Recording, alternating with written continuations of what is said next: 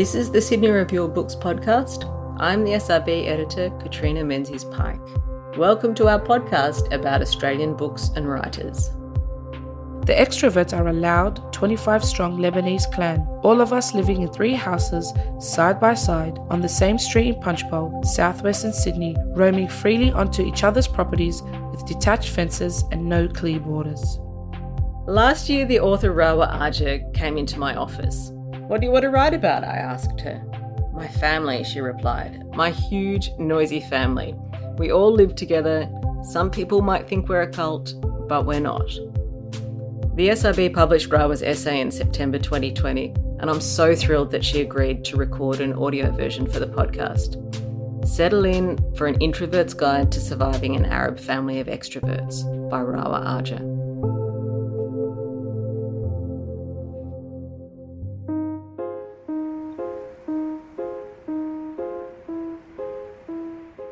I lie on the lush cold grass. It's familiar and safe. A sensation I have found difficult to retrieve in my adult years. The afternoon rays of light break through the grove of trees as the sound of birds sipping softly and hanging fruit creates a soothing hum.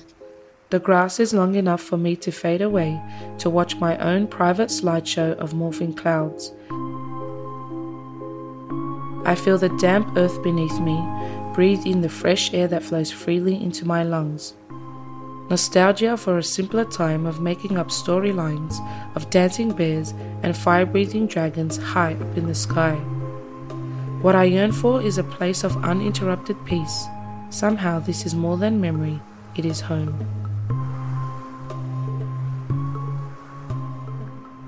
As I close my eyes and take a few deep breaths, I feel my body become enveloped by a sudden pressure. Is it my anxiety ruining any moment of restfulness? Or is it my mind sifting through a collection of unwanted thoughts and memories? No, no, it can't be. For just a microsecond, I've slipped into a daydream. In my household, this means breaking rule number three. Never let your guard down and expose any form of vulnerability. This can only result in one of the following outcomes.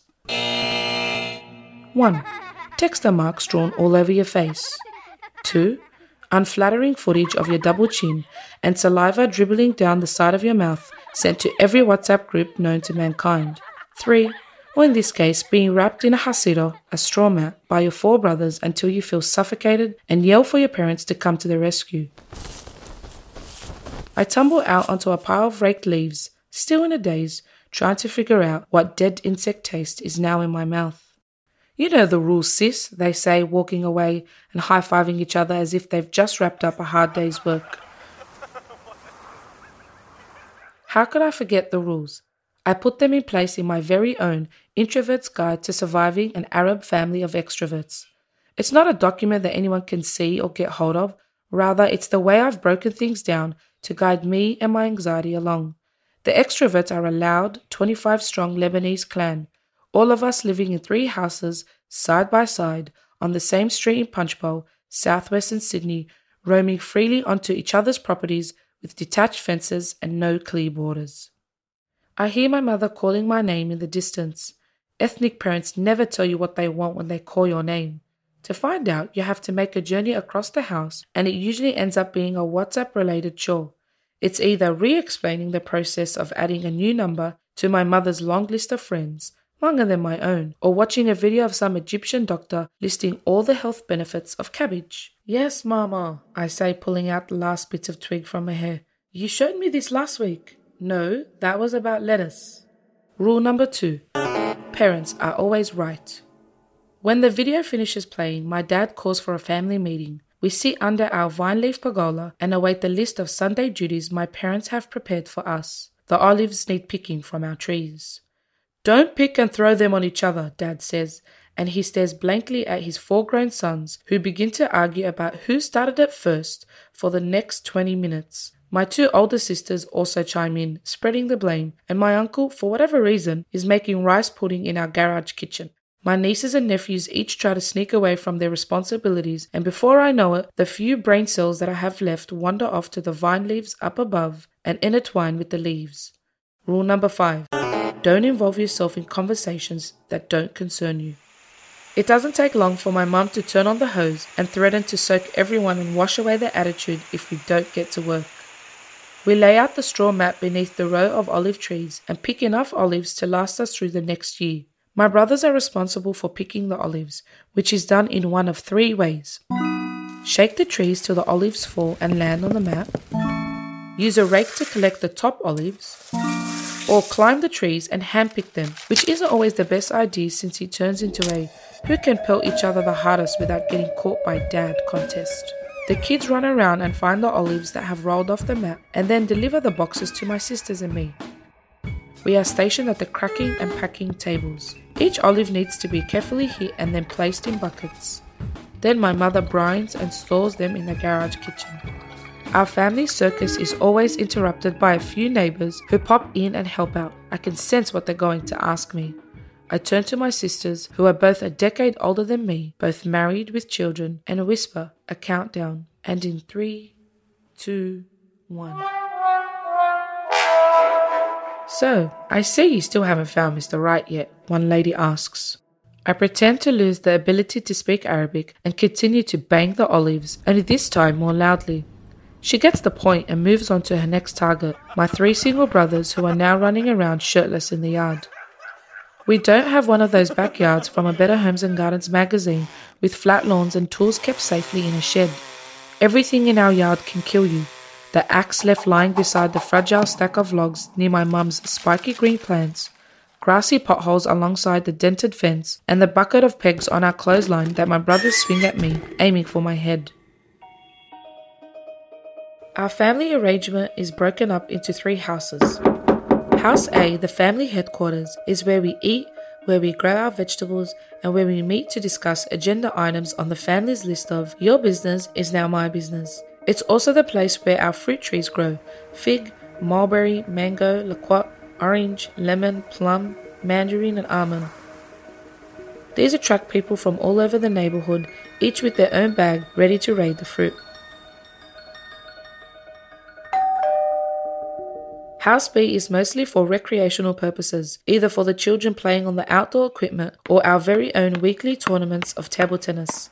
There's also our basketball ring where we shoot hoops in games of Around the World or twenty-one that always ends up in an argument about someone cheating. We have an outdoor gym where my family works out, and for some reason, it always sounds like someone is dying there. The grunting can be heard from the end of the street. House C is our own mini supermarket where we stock our endless amount of snacks, as well as the place where we store most of the unnecessary items we hoard from the Sunday markets. I grew up with a big family and we did everything together. I thought this was normal until I went to university and found out that most people visit family over the holidays and move out of home when they turn eighteen. I was still climbing trees and figuring out how to offer tea to our guests without burning them. Our home was a secluded wonderland, and I didn't feel the need to leave the house to be entertained. My parents encouraged freedom of expression, which my siblings took advantage of. To spray paint our garage doors, or to use plastic sheets for a slip and slide with morning fresh detergent, or to use a frisbee to throw between the houses. We had everything we needed. Why would we ever leave the house? Oh, I just got it. Well played, Mum and Dad. To the regular human or the nosy neighbour hiding behind their towels in the flats, our family might seem like a little cult, hidden in plain sight from the rest of the world. In modern English, the term cult has come to refer to a relatively small group of people having religious beliefs or practices, regarded by others as strange or as imposing excessive control over its members. I stumbled across this realization that I could be in what others might see as a modern-day cult whilst watching a YouTube video about the best and worst X Factor auditions. One of the contestants grew up in what she called a strict cult-like family, where she described her freedom as something her parents controlled and that her choices always had to be family-approved. She wasn't allowed to come and go as she pleased and had to ask for permission to have friends over. Wait, what? If that's the criteria of being in a cult, then every single Arab on earth is raised in one. We sign over our rights to trivial things like choices and freedom when we're born. If I was on X Factor, my audition tape would go something like this. Hi, my name is Rawah, and these are my parents, Matt and Lucy. I thought it'd be funny to use white names. I've brought all twenty-five of my family members, including my uncle and his two wives, the three neighbours, and their dog Clifford. Rule number six, if you can't beat them, join them. Growing up, I felt like I couldn't love or be proud of Punchbowl. I thought that living in Western Sydney was always going to be second best. It was in the constant news reports with people of Middle Eastern appearance in handcuffs. It was in the way outsiders snobbishly smiled and stared at my family as we ate ice cream at the beach. It was in school excursions at suburbs that were outside of my bubble and in job interviews that required a certain look. It's no wonder why my parents created a blissful utopia in our backyard. Being alone with my thoughts now and then has helped me face the harsh realities that lie outside my front door. This is why I created the survival guide for an introvert in a world of extroverts. Choosing where to live has a profound effect not only on your relationships, but also on employment opportunities and education. That's if you have the luxury of options and choices, something most migrants like my parents didn't have. My father came to Australia with fifty dollars in his pocket, which he borrowed from his cousin, and settled in a small house, the one in which he and my mother birthed seven children. He is a gifted storyteller, and it was only when he shared with me some experiences of his life, a life I often forget he had in a small village in Lebanon, that I began to appreciate Punchbowl. I can't help but think of the African proverb about needing a whole village to raise a child. My mind scrambles through a reel of memories, the supermarket men who helped my mum with the groceries, to the pharmacist who made me see the importance of remembering someone's name. The baker taught me how a smile can make someone feel special. The owner of the chicken shop showed me what remembering a person's order can do, especially after a hard day's work. But perhaps the biggest lesson was from the coffee-drinking men who told me stories of my father. There was his charity work to support struggling families, or the fact that he was one of the first Muslims to enter politics. Though not elected, it's still an achievement for someone that came to Australia with just fifty dollars. Generosity and hospitality come with the territory. I now understand that place isn't about what other people think or feel about my home. Rather, it's about what I believe and how I see myself. I lie back on the lush cold grass. I take in the fresh air. The clouds morph to fit my imagination. All is good in the world. Rule number one, take a deep breath and pray.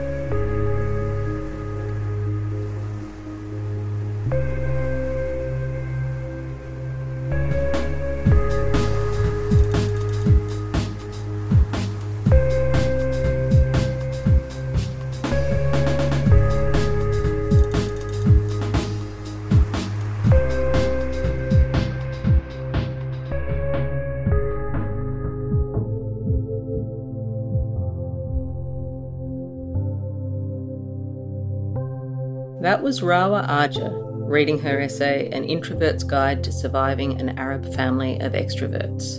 Rawah's debut Y A novel, The F Team, was published in September twenty twenty by Giramondo. Rawah is a writer and teacher from Punchbowl in Western Sydney. You can read more of her work on her website, rawah arja author dot com. You can find her on Instagram at Rawah Arja. We'll put a link to Rawah's essay and her website on our podcast page, sydney review of books dot com forward slash podcast. Also, check out other episodes in the Sydney Review of Books podcast. Try our feature with graphic novelist and storyteller extraordinaire Pat Grant, as he relates what it took to get the pages for his book The Grot to press, and how he got copies of the book for himself and to his readers.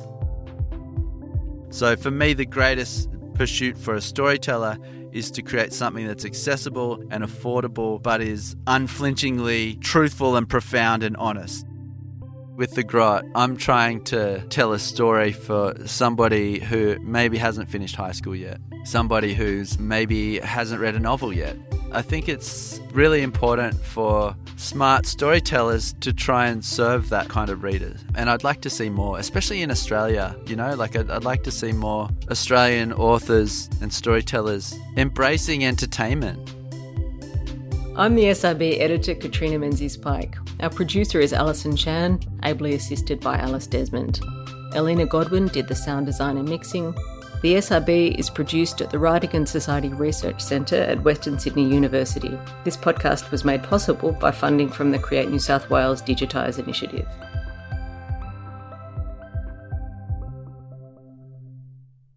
We acknowledge the traditional custodians of the land on which we work, the Burramattagal people of the Darug Nation and the Gadigal people of the Eora Nation. We pay our respects to elders past, present and emerging. Sovereignty was never ceded, and the struggles for justice are ongoing. We acknowledge all the traditional custodians of the lands this digital platform reaches. Thanks for listening.